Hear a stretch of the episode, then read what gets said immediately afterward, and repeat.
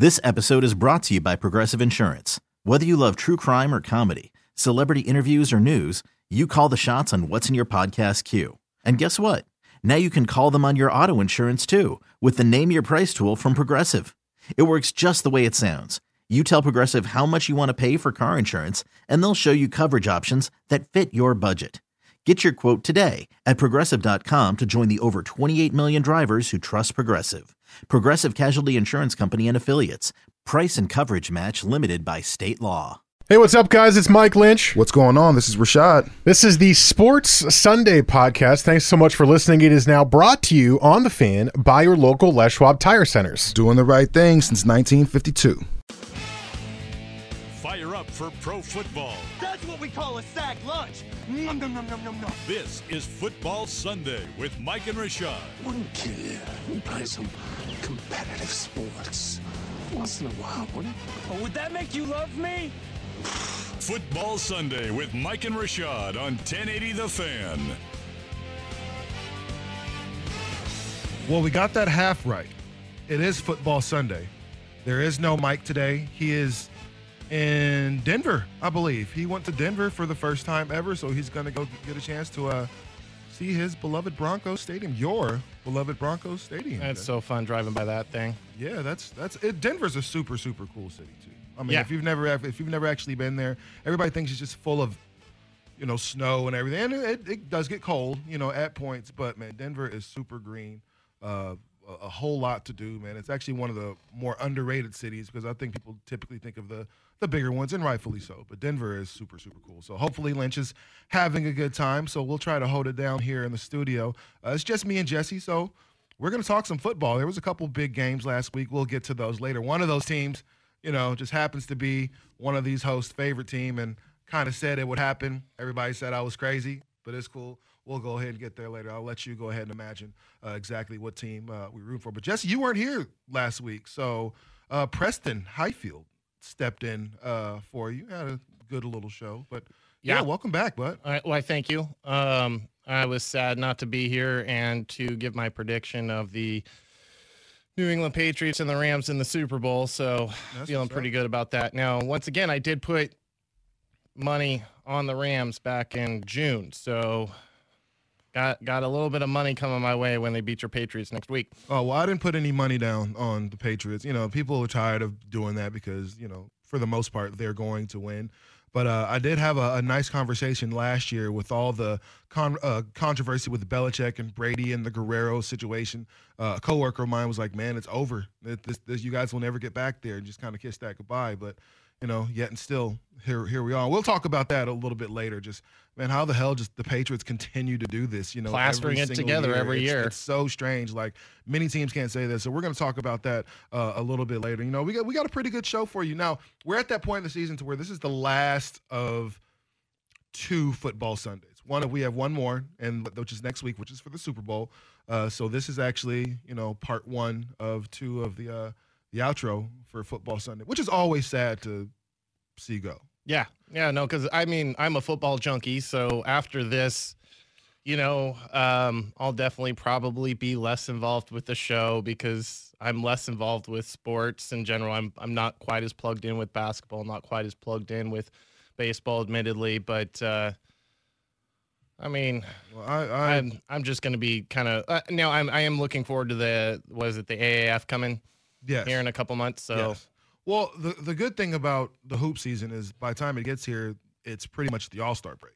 So now you're going to start seeing at least competitive basketball and guys that's not filling each other out. So that's the good thing about going back to sports. We'll we'll get to talk some Tiger. You know that, that that's going to be good, especially mhm, if he's mhm. playing even remotely well this year. And then you know the NFL never goes away. So we're going to be talking draft. We're going to be talking free agency. We're going to be talking all those things anyway. So it doesn't really matter. There's somebody that's going to get fired again. You know in the next couple weeks. So we're, we're just going to continue talking about. So the NFL it kind of dominates the news cycle. So you'll be okay. You'll be able to put in your two cents uh, all the time. But uh, I want to talk about something. So last night, man, uh, I got a chance to do something pretty cool. I was the host of uh, something called Flight 126, which was a uh, a private event, you know, at a place called Flight Lounge, which was you know really cool. It was a poetry night, and uh, had a couple of really great Portland artists come out and able to uh, share some of their poetry or share some of their music and stuff like that. So uh, it was super cool. Shout out to my girl Leah Flynn who really helped uh, put that thing together. But you know, people always say there's nothing to do here in Portland and things are so boring, but that was one of those things that was uh, kind of kind of chill, and it was 420 friendly for a lot of people that are that are into that. So that was definitely something that was uh, that was fun for a lot of folks. So uh, want to want to put that out there because that was actually a lot more fun than uh, I kind of imagined. You go to events like you know that pretty often, yeah, Jesse? Uh, when I can, yeah. Industry um, events, as they're called. Yeah, I, I, when I can go to industry events, I can um, for sure. I like to go to the conferences um, get connected there. Um, uh, the the lounges are one of those new interesting things that um, I, I think are fun popping up. Uh, you know, it's it's kind of one of those things where people are trying to figure out how to get connected with them because they are private. No, yeah. It, So it was private, but it was it was actually a, a super super chill event. So a lot of local stuff going on, and there's also a lot of local stuff going on in the uh, the Super Bowl right now. As in, uh, there's a few guys from the state of Oregon, you know, as far as playing here, possibly growing up here, that actually are about to have an opportunity to win their, in some cases, first Super Bowl. In most cases, their first Super Bowl. So uh, Oregon State has uh, Johnny Mundt, right? that's that's Oregon. Oregon, excuse me. Oregon has Johnny Mundt. Uh, Patrick Chung, of course, will be going for his what? Third Super Bowl ring? third, maybe I think, fourth, you know, I- at this yeah. point. Uh, and Troy Hill, Mhm. all Oregon Ducks. You know, Troy Hill, of course, plays uh, for the Rams. He doesn't get much burn, does he?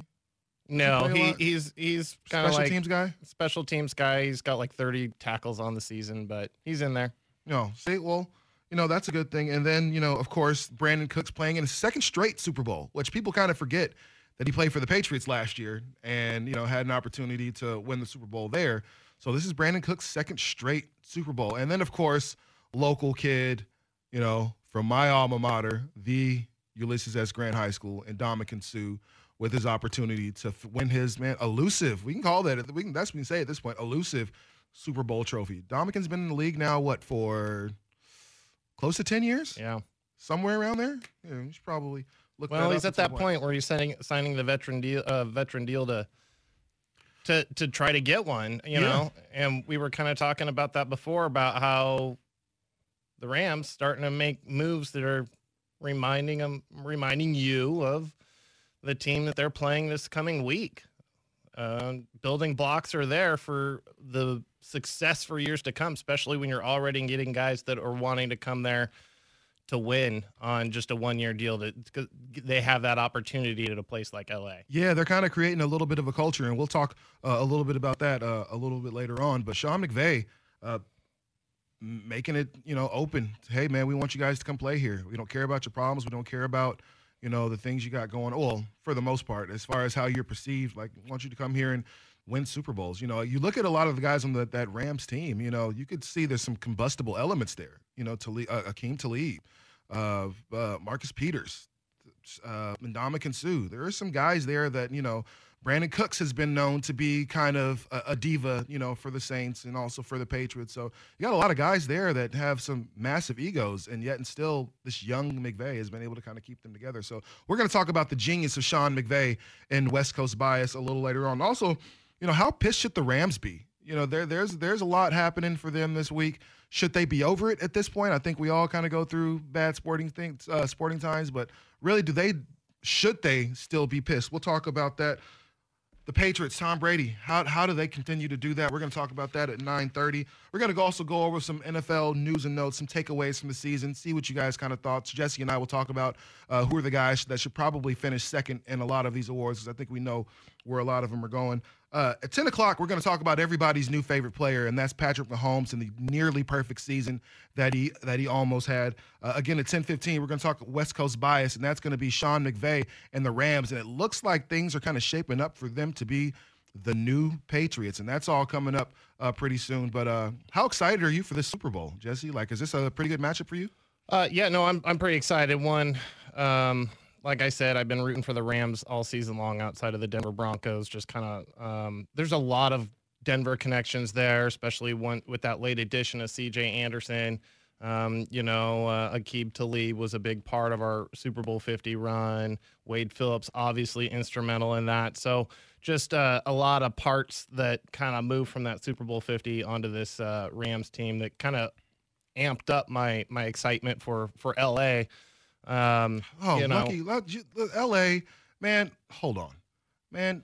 I love L.A., but right now, screw you, L.A. Like we are have been dying for a professional team. We're scratching tooth and nail to get a baseball team to come to Portland right now, and you got two NFL franchises, both of which are incredibly competitive. Man, the Chargers are. If they don't have to play the Patriots, who knows? They may be playing in the AFC Championship game. We don't know that. Probably not. But you got two competitive franchises in your in your city now, along with the two f- uh, basketball franchises, along with the two baseball franchises that you have. I mean, come on, can somebody else get some love? Like I, I get it. LA right now is filling themselves, and and why not? Oh, and they got LeBron.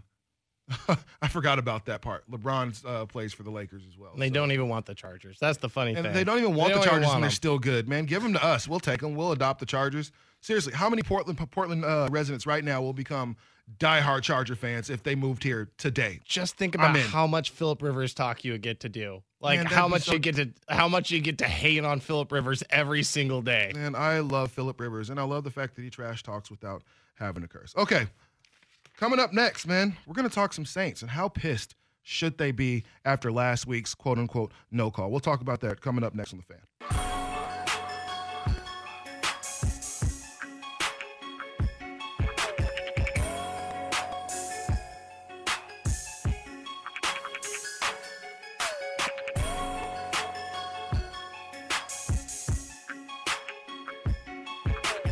Football Sunday with Mike and Rashad on 1080 The Fan.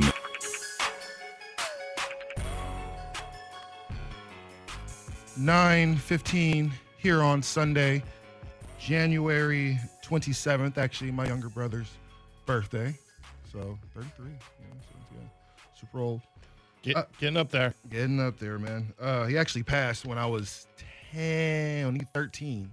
And so, yeah, it's one of those things. Kind of go try to celebrate it with my mom when, I, when I'm able to. So, always, a, always a good day, though. So, uh, th- some people, they're still probably not having a great day, uh, reside in New Orleans, which is, you know, crazy because if you've ever been in New Orleans, it's nothing but good times for the, well, in most places, it's nothing but good times in New Orleans. You don't want to get lost uh, in the projects nowhere over there. But in other places, man, it's awesome. But right now, it's real doom and gloom if you're the New Orleans Saints or you're the Saints fans right now. Now, mind you, I think it's important to put things into context for the Saints. Uh, this this year was supposed to be about redemption, right? The Saints, and we forget this, last year got all the way to the AFC Championship game, and then there was the big phantom tackle that didn't happen, um, and Vikings win, and or excuse me, and Vikings get a chance to go to the um, AFC uh, NFC Championship game. Excuse me, that was in the uh, divisional round, so forgive me for that. But they were right there. The Saints, you know, had a chance to win, and then lost it on the last second.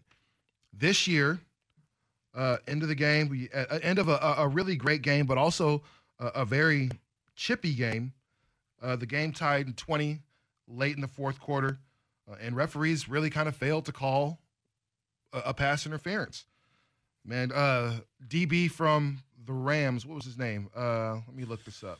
Uh, Robey Uh, Coleman. Roby Coleman. Uh, that was just he. I mean, I get why he did it, just because it's either you uh, let him catch the ball and he's just going to walk in for a first or for a touchdown, because that was pretty much what was going to happen. Once he caught the ball, he was just going to pretty much walk in for a first down. So he had to do something, uh, and in this case, it worked. And Saints lose.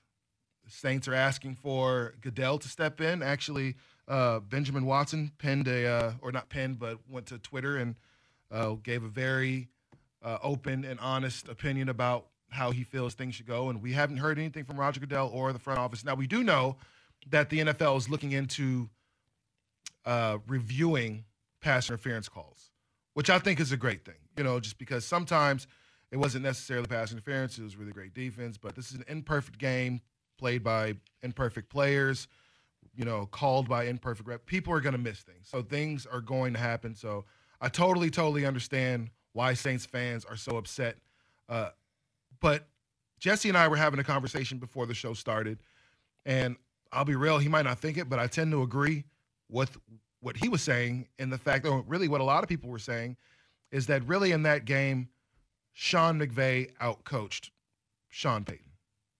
That's just kind of how it went. There were a, a lot of times in between there that it looked like McVay just kind of had the the upper hand. There was always uh, a counter move to everything Sean Payton had decided to do. Why, you know, Jesse brought up, you know, not deciding not to run the ball, you know, up the gut on, on third on third and short. Instead, he tried decide to throw it, you know, incomplete pass. It was just there were a lot of decisions made there by Sean Payton that you could look at that and say, okay, well, that could be why they lost. But I still don't think the referee should have missed that pass interference call. The Saints should have won that game.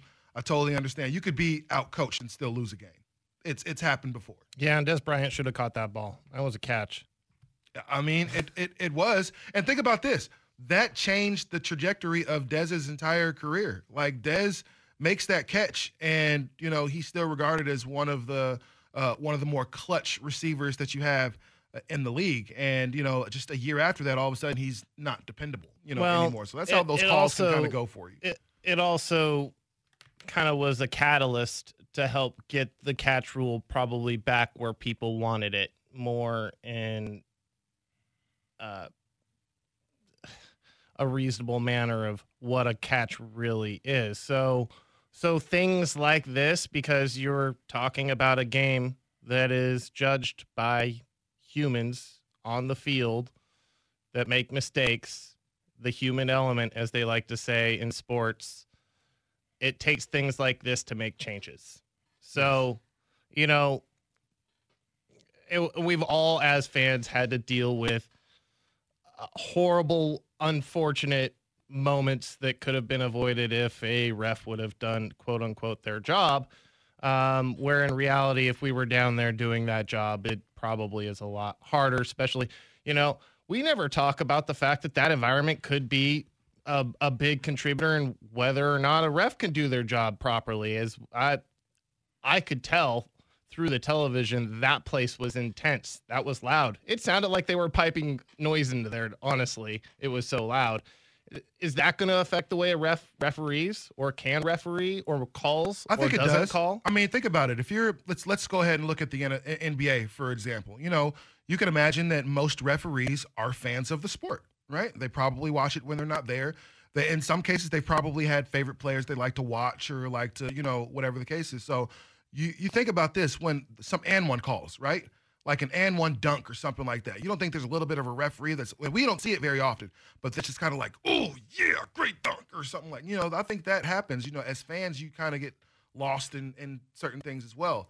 This is one of those things though it's kind of missed. It's almost like a how could you not call that flagrant foul? That was clearly Yes. It's like not only did you not call It's the- egregious. It's not only did you not call the foul foul, but he should have been ejected for that for that foul type thing. So this is one of those. That was one of those pass interferences. It's like man, that was that was almost blatant. And if we saw it on eight uh, on 4K or you know HD or whatever, like I can imagine standing 10 feet away from him and like, oh yeah, that was clean.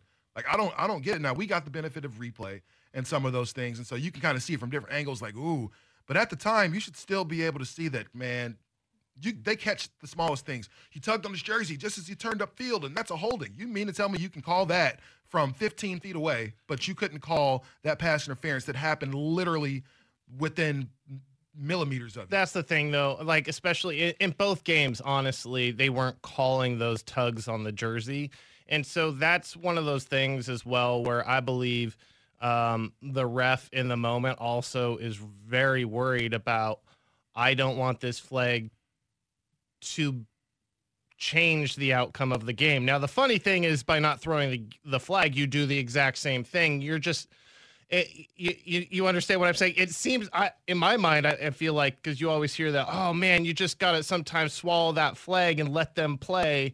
Um, you- you don't want to be in the end of the game the reason why a team lost, but in reality, if you swallow the flag, what you're might be doing is you're just choosing one team over the other. You might be doing it unconsciously, but you know, throughout the game, the one thing we'll be saying is they were let them play very physically. They weren't calling very many um, pass interference calls or illegal um, uh, touching downfield. There was just uh, a very, very physical game, which is, I think, the brand of football people really enjoy to watch. Now, the problem there's there's two problems for me on this play. Is one, it was an egregious no call, and two, Robey-Coleman, all he had to do was look back, and he would have honestly had an interception on the play.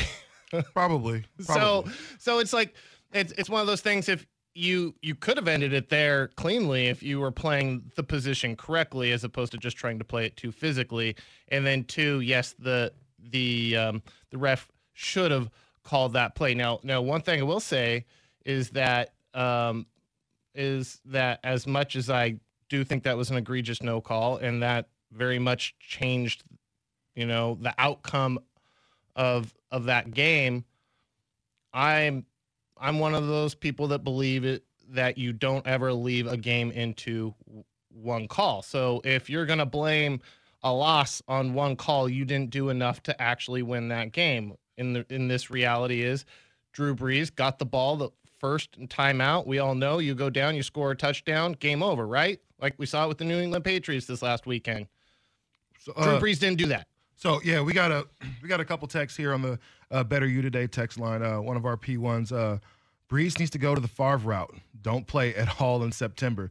The def- defensive book is out on Brees. Uh, he's tired after November. Brees is an older guy, you know, and I think a lot. And you've seen uh, he didn't throw his usual five thousand yards this year. Uh, they were much shorter routes, you know, just really trying to protect the the older uh, statesman and then the elder statesman. And then you, you can kind of say the same thing for New England. You know, you look at Brady, people say he's been down, but he's really just been saving himself for uh, this amazing playoff run that, that he's been on uh, so far. But yeah, Brees, you can tell things are a little different. He's a little banged up. You know, he's used to being uh, hurt at, at different points. So it's it's just a you, you see two different guys and really how they've had to carry their franchises. Brady hasn't really had to do as much offensively because he's been gifted with with really better talent. You know, and there was a long time that we said Jimmy Graham was better than or Gronkowski, or at least on par with Gronkowski, and then Jimmy Graham turned out to be just a product of how good uh, Drew Brees really was. So Brees has kind of had to do a lot more to carry guys. You know, Brady over the past few years, and that was something Brady had to say for a long time. It's like he had to carry a team, and I think that's kind of changed.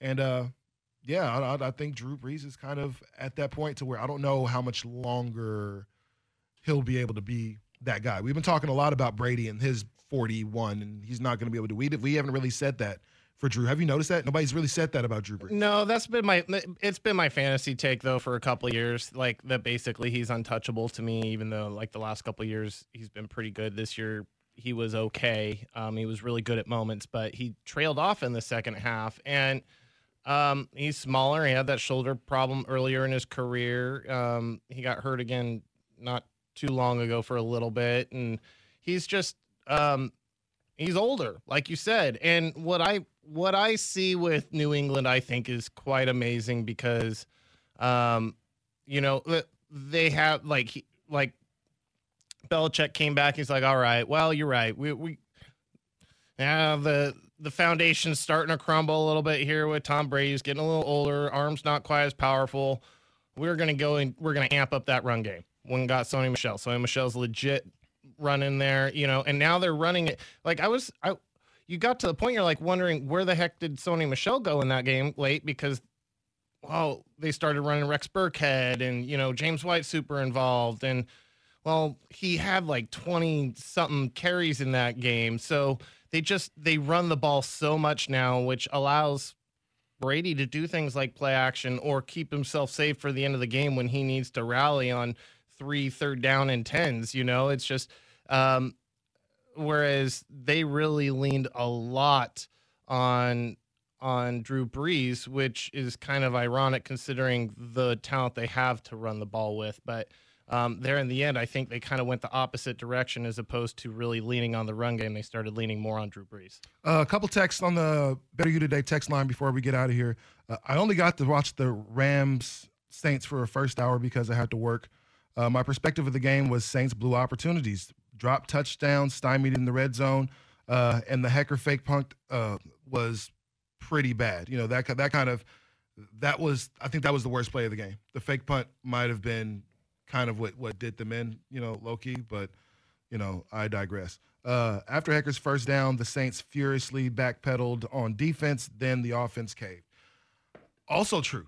You know they they I'm not sure what the defense was. The defense was trying not to get scored on, and when you're trying not to get scored on as opposed to trying to stop, you know, the offense, it, it, it was much different. And prevent uh, winning, or prevent defenses, prevent winning. Yeah, and, and that's and that's exactly uh, kind of was. Well, one team that definitely knows how to uh, prevent other teams from winning and continue to make it to the Super Bowl did it one more time. We keep talking about it. How the hell the Patriots keep ending up in this position? We're going to talk about that next on the fan. First, Jesse at Sports Center.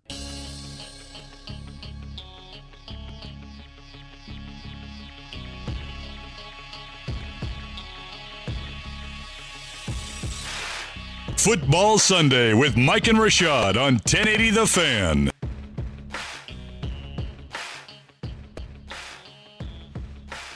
Nine thirty-three. Uh, beautiful Portland Sunday morning. Uh, I mean, because it's not, it's not ugly outside, you know. But it, this this can this weather can be kind of nice, you know. Just it's kind nice. of chill, Yeah, you know. sure. It's just a, a little bit of fog, you know, kind of over everything. This is this is typical Oregon weather, you know, without the rain. I can take this though. Like I, I would I would be okay with this without the rain. I think that would be fine. The rain is the killer.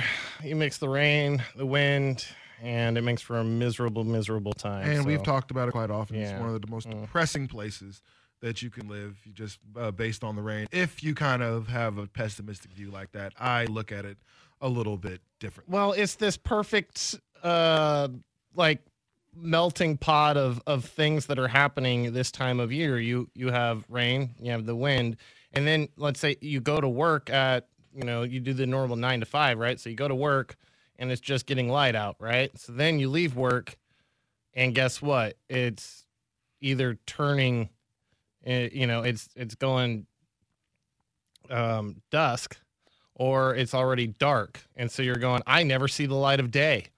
For like three months, you never see the light of day. And I think that's why we talk, you know, we end up talking weather so much on the show because we have two big ass windows. You know, there's one in, in you know, in the studio and there's uh, one in the production booth. And, you know, you can really just see, and the, out, the outlook is at the Willamette River or the Willamette, as they continue to, you know, say. I don't think it's, you know, that, that was CJ's. that was CJ. Yeah, CJ Willamette. Willamette. Yeah, but so we constantly look out there and you see like, man, this is it's a nice day, or man, this is a crappy day. It's real easy to say. So we always talk about it just because it's right in front of us. In my office, it's no windows. It's just you know walls. So it's a little frustrating. Uh, speaking of frustrating, the rest of the country, uh, in which most of the country hates the New England Patriots. Jeez, CJ. Uh, smart guy, you know, he just said it wrong. It happens, you know, he's not from here, you know, it, it happens. We love you anyway, CJ, and we appreciate the triple double last night, man. Um, the Patriots continue to find themselves in a position to compete for a Super Bowl. Now, last year, again, like I said earlier in the show, I had a had a, have a coworker that was just kind of couldn't wait to tell me how the run was over. It's it, you know, after the Brady, Guerrero, uh, Belichick situation. There's no way these guys can work together. And a lot of this season, man, it looked like he was right. I'll be real. The Patriots didn't have an awesome season. Um, they drop a game to, I want to say it was it was the Dolphins, um, and then they dropped the heartbreaker to to the Dolphins that that could have been uh, the clincher of the AFC. Well, And- you know, you first- throw Gronk in there on defense as a defensive back. What do you expect? and and really and honest, mo- one of the most nimble big men that we've ever seen. Really, Tony Gonzalez, uh, Rob Gronkowski, as far as big men that could block the way they could block, that could run and catch, and you know, and really make plays after the catch. Like, how many tight ends can you honestly say have done that? I, I can think of one: Tony Gonzalez, Antonio Gates at his very, very best. You know what I mean? But outside of that, uh, or Kellen Winslow, excuse me, you know, the Kellen Winslow senior, not the Miami Kellen Winslow, but him too. But there are a few guys that were able to do that for an extended uh, period of time. And it's just crazy to look at the fact that this team, uh, losing Josh Gordon, having the issues with you know with Brady and Belichick or the quote unquote issues. I'm using the quote fingers just to say that uh, with Brady and Belichick. Josh McDaniels being the you know the kind of the, the offensive mind, waiting for his opportunity to, to be the head guy, losing Matt Patricia, defense not being awesome, and yet and still, they were the team that beat the Chiefs twice this year. Once at their home, once at Arrowhead, and now they're on their way back to what I think is Brady's ninth Super Bowl, Ninth. ninth Super Bowl. Ninth. How do they? How do these dudes keep doing it? Now, the first thing people will tell you is, "Well, you look at the division that they're playing." Okay, well that's six wins. Let's just say they just win their division and don't win any other games. That's six games. The Patriots every year have what the NFL calls a winning schedule.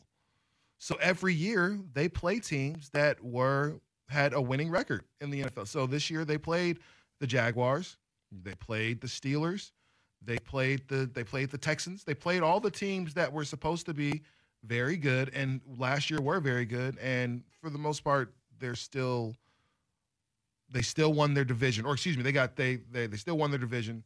They clearly got second in the AFC and now they're on their way back to what's now Brady's ninth Super Bowl but the overall 10th for the New England Patriots. No, the the division wins just make it when when you have that many easy wins in a tough sport like the NFL, uh, it just makes it easier for you, to get that one two seed. And as we all know, up until this season, Brady's always needed that home field advantage in the playoffs in order to make it to the Super Bowl. This is the first time he's made it without winning a game at home field. So, I mean, that's where that comes in. But I, I also believe that is overly exaggerated. You have to win all the games on your schedule. I, I look at a team this year, and you know, as as much hubris as Bill Belichick has, he is also one of those guys that doesn't force a square peg into a round hole. And so he looks at he looks at every game every week as a new math equation. And it the same equation doesn't fit every problem, does it? no No, as we all know from math, you have to learn a lot of different equations, a lot of different methods, and how you find out what X is and how you find out what Y is and all this jazz. Like Bill Belichick changes the formula every week to adapt to the team that he is playing. Oh, so many, so many coaches refuse to do that. They just force that square peg into the round hole. We're going to do it my way. And Bill Belichick is the quintessential guy that's going to do it. We're going to do it the way that gets the W. And so that is probably the number one advantage next to Tom Brady, obviously, being that he's probably going to go down as the greatest quarterback of all time. Well, you, you put those two together, it's the mad scientist with, you know, with the um, with the ray gun. Bill Belichick, of course, needs one more uh, championship to be considered the very best coach of all time. Of course, only he, uh, Vince Lombardi, and George Halas have uh, five Super Bowl rings. So this would make Belichick unquestionably uh, the number one coach uh, of all time. But how it's it's all worked behind two guys, three guys, you know, and because I, don't think we give Robert Kraft enough credit, you know, because because think about this, you look at all the the franchises that have um, marginal success, but they're supposed to be these, you know, these juggernauts. Man, the Dallas Cowboys, Jerry Jones can't get out of his own way. Jerry Jones, a lot of times, you know, just won't let the coaches coach and the players play. Like he's one of the, he wants to be incredibly hands on in everything he does. I wasn't mad at uh, Robert Kraft for calling the shot with Brady. I wasn't. I really wasn't because I understood because Robert Kraft sat by and he let Belichick make every decision about the Patriots organization he wanted to. I'm going to get rid of Ty Law. Okay. I'm going to get rid of Willie- William McGinest. Okay. You know, I'm going to get rid of uh, uh, uh, any any great defensive player, offensive player that's kind of come in. You know, Randy Moss, we're going to go ahead and let him go. We had our best season ever offensively with Randy, but all right, man. Brady's the one dude who said, no, I can't let you do that. Like he's he's our franchise. And you look at what happened to Joe Montana. And granted, Montana went off and had some success in Kansas City, but you know, we don't see any Kansas City Joe Montana highlights. We see only San Francisco highlights. And Brady is one of those guys, much like Kobe, that should be, man, with that one franchise. Jordan kind of ruined it. When Jordan went to the Wizards, yeah, he was good. He was he wasn't the Jordan we remember, but we don't see many Wizards highlights from Jordan. He had some good ones though. So he had some great highlights. The the one where he took the ball off the backboard, you know, with two hands when he was that was a that was an awesome play. That was the best probably defensive Jordan play I've ever seen.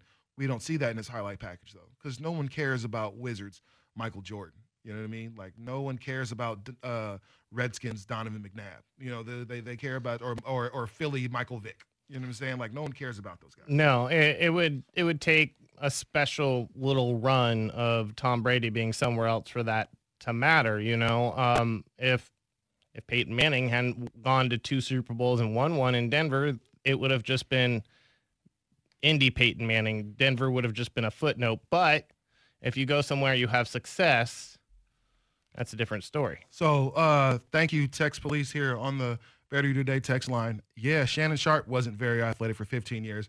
Shannon Sharpe was my guy. I'm, I'm, hey, you know, players mess up, and I forgot about my guy Shannon Sharpe, who probably has. Uh, I, I love his sports takes, man. Shannon Shannon Sharpe is my that's my guy. He's on these miles and that yak, and that's exactly what I was on when the Patri- when the Patriots won uh, the other day, and I was waiting for phone calls uh, because I was getting a lot of them when uh, Kansas City was coming back, and then all of a sudden Tom Brady did what Tom Brady does, and he led his team down the field, and that's when them black and milds came out, a little bit of makers, and I was waiting for for phone calls, but those never came. People didn't want to call me. I don't, I don't know why. I'll tell you what though, the the Patriots, you know, you you see the cracks. I I mean, I, Gronk doesn't quite look the same, right? Like like you just get like you don't have an outside receiver. You're still you're you you know, you're still making things happen with with just these weird cast off pieces like Cordell Patterson. Um, you know, Brady's arm not quite what it used to be, but it just kind of seems like they keep smearing plaster all over those cracks, Oh. all over those cracks, and they keep going. So Man. I'm curious to see what happens next year. It's going to be really exciting because the, there there is one thing that you can say you you can't really bet against the Patriots. I mean, you you can't, you know, and it, almost to the fact that you're almost surprised when they don't win. You're surprised when Philly walks away with the Super Bowl. You're surprised when the Giants did it twice. So it's kind of one of those things. So you can't bet against them, but I totally understand uh, why people do. Okay, coming up next, man. Season's wrapping up. Next week is officially the last game of the NFL season. couple takeaways uh, from the NFL season. Did we like it? Was what we were expecting? Is it better than we remember last year being? We're going to talk about that next, right here on the fan.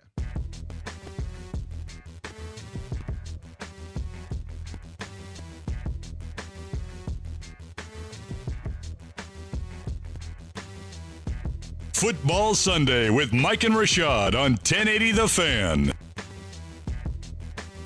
Football Sunday with Rashad and Jesse. Mike in Denver. Hopefully, he's having a, a great time, having some uh, Rocky Mountain oysters. Yeah, some Coors Light. Yeah, you ever had a Rocky Mountain oyster? No, Yeah, I don't. I don't do oysters. They're not really oysters. Oh well. then- They're, uh, I think they're bull testes. oh no no oh no no no no yeah definitely not doing What would that. it take for you to try a bull testy? I, I don't know. I mean, it probably I just not interested. But- Okay, well let's let's put some let's put a mon you know some uh, you know monetary value on it. So let's say, you know, name your price. Really, what what would it take for you to honestly eat them? I heard they're not bad, but I still don't want it. So I'm sure it's fine. I don't know. I mean, you know, once again, you're, you're probably eating something that's not horrible. It's it's it's the the mental thought of what you're eating. I don't know. Pro- you could probably be like, "I'll buy that for you and give you twenty bucks." I'm sure. Yeah, So don't I mean, it wouldn't take much. It's just it's nothing I'm ever going to eat because nobody's going to offer me twenty bucks to eat a bowl. I'm not as easy. I just don't put stuff in my mouth for twenty bucks, man. Whatever. It's not going to be gross. Yeah, well, it, it could be it could be awful, and you know, I don't know. It just seems I Wha- I whatever. what, get over it. what's your what? What a hundred bucks? Thousand dollars? What? What is it going to take for you to be sticking a a Rocky Mountain oyster down your your gullet? It'd have to be at least a hundred. I, I thought about the hundred kind of being that mark, but I mean, who's going to offer somebody a hundred bucks to eat a Rocky Mountain oyster? I don't know. Somebody with a hundred bucks to spare. I don't know. I- wants to see somebody. Okay, well, I want to hang out with that person on a regular basis. You know Yeah. what I'm saying? Well, uh, it's it's that time of year to where the season is waned all the way down, and here we are to the last two teams, the Patriots and the Rams, who we'll talk about a little bit a little bit later.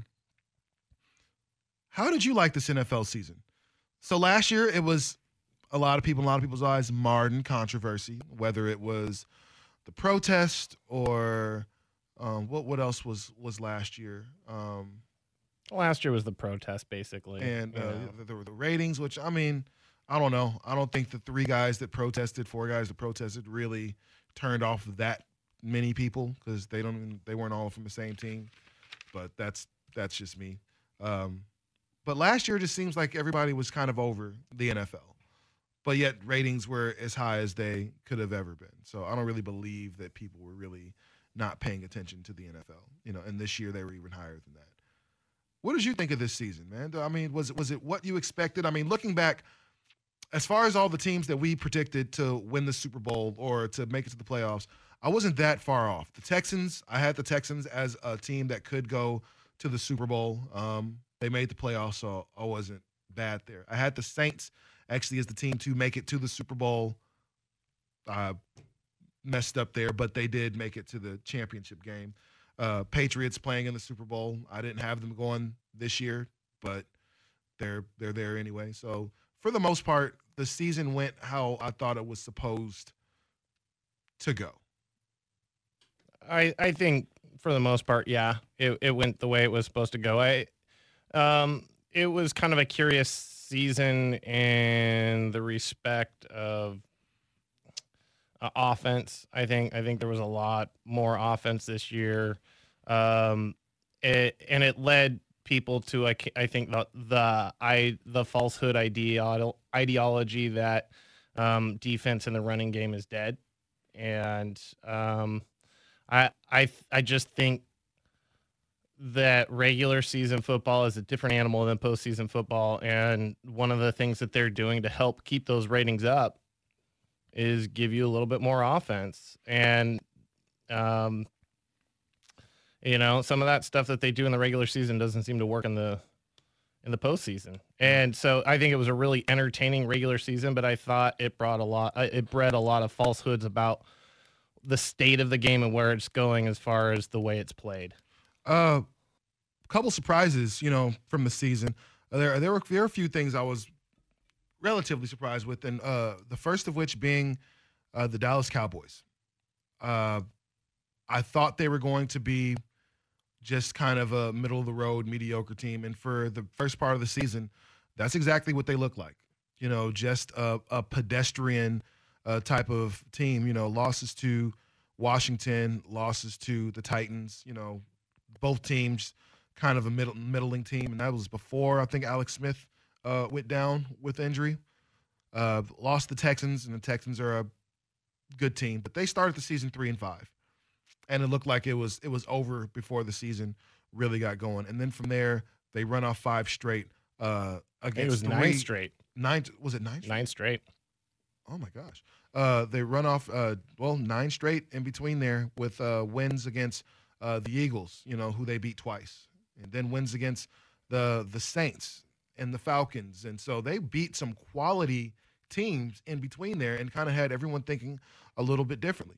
Dak Prescott went from just being like a a disappointment of a quarterback to you got a pretty pretty good young quarterback here. Now, mind you, is Dak going to make all those Tony Romo type throws? No. And that's kind of the bad thing. Like if Dak Prescott had taken over for, let's say, if he had to take over for uh, Brock Osweiler, everybody would say how much of an upgrade this was for the Cowboys. But the fact is, he's coming in after Tony Romo, who is just number one, broadcasting gold.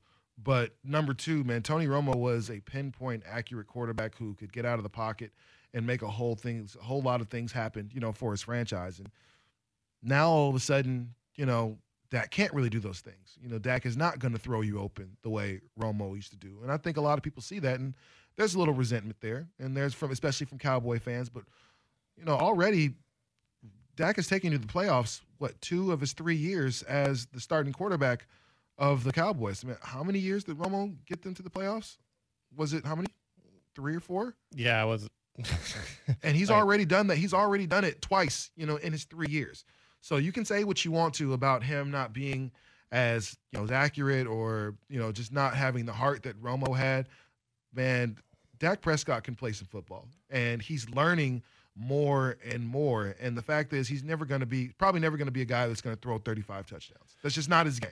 But we said the same thing about Russell Wilson. He's never going to be a guy that's going to be able to throw 30, 32 touchdowns. And then you look at the phenomenal season that he's had. Yeah, no, Dak is an interesting one because you are you're looking at Dallas and and Dallas being you know, they love that moniker America's favorite team. They're they're in Dallas. They're like basically the um uh top rated franchise uh, to go out there and try to buy. So Jerry Jones is out there um, doing his thing, and and they ex- they want a Tom Brady, they want a Aaron Rodgers there, and they're not content with a guy that um, is a good football player, and that's that's what Dak Prescott is right now. He's a good football player. That look what happened once you got him a good receiver in Amari Cooper, a legit guy that can be a legit number one, um, as opposed to trying to force Allen Hurns as your number one, or is it, or, or trying to make Michael Gallup your number one, or you know that there's just you you lost his, number one receiver in Jason Witten, and and he still yet found a way to get the team to the playoffs. You know, it, this team is built not around Dak though. It's not built around Dak. Dak's not meant to be the guy that runs this engine. He's supposed to be a complement to the engine, and the engine is Zeke Elliott. And that's not necessarily going to always be the case. We saw that with, once again, Russell Wilson in the beginning of his career. Russell Wilson was not the engine, he was a component to the engine. The engine was Marshawn Lynch. Marshawn Lynch, what? Eventually aged, went away, and we saw Russell Wilson evolve. Uh, we've already seen Dak Prescott evolve into a better quarterback. We've seen it. He's he's he's making the progression into being a better pocket passer. He's he's making smarter decisions with his legs. And I think when you see, you know, eventually we're going to see Zeke go, go away sooner rather than later because why he's a running back. You know, you'll probably see him take a more prominent role once Well, Zeke starts aging. I think I think I mean I, that I think that used to be true, but then we look around at the league and some of the guys have had some success, even you know after some injuries. You know, you look at Shady McCoy and the fact that he's still able to be a, a viable you know part of a of a team. You look at uh, obviously Le'Veon Bell, whose minus mind you had some seasons off uh, where he hasn't done that, but I think running back is one of those positions to where you know guys are they're able to play the position uh, a, a little bit longer than we're used uh, to seeing. Um, one more team that I was surprised with, and uh, really for all the wrong reasons, and it was man Jon Gruden and the Oakland Raiders. Like I get, I totally understand that you you want to make the the team in, in your image, and and I I understand that, but in doing so, you're giving away what could considered to be what could be considered cornerstones of franchises. Like you gave away Amari Cooper, and what do you know, man? Amari Cooper, you just said he has a number one receiver. Were we calling Amari? Cooper? Were you calling Amari Cooper a number one receiver when he was in Oakland? Oh, no. Oh, I, I, I think everybody knew he was a number one, but for some reason he wasn't playing as a number one, whether that being his fault or whether that being the quarterback fault, I don't know. But I think it's funny that now when you look at mock drafts, they go, oh, we need a, like one of their number one picks that they got in the trade is supposed to be used on a wide receiver. You just had a number one wide receiver who is literally experienced and can come out and play as a number one this year, Well, next year, the year after, let and, he's go. young, and they let him go. And then you, you you look around, and it's probably going to be happening to Derek Carr pretty soon. You know, they're gonna figure out a way to cut bait with Derek Carr. Derek Carr, who uh, led his team to the playoffs uh, the first year at the Raiders, were incredibly competitive again. Actually, made Marshawn Lynch want to go play back at home and and and suit up in the the black and silver. You know, but they're going to get rid of him. And of course, the the one trade that really shook up the NFC it was it's still it's still ridiculous to even say that they traded Khalil Mack for what? Like for somebody who could potentially be an all-pro NFL player. You And- and traded guess the what? The- surefire all-pro NFL player. You traded arguably the next Lawrence Taylor. and, and they're expecting that they're going to use that pick on what an edge rusher. And and uh, and mind you, is was there a better player if you're moving to Las Vegas, Sin City? man, you build around those three guys. Man, you put I, I can see it already. The billboard with Khalil Mack and and Amari Cooper and Derek Carr. Man, that's that's that's everywhere in Vegas with that black and silver, and you just gave them away.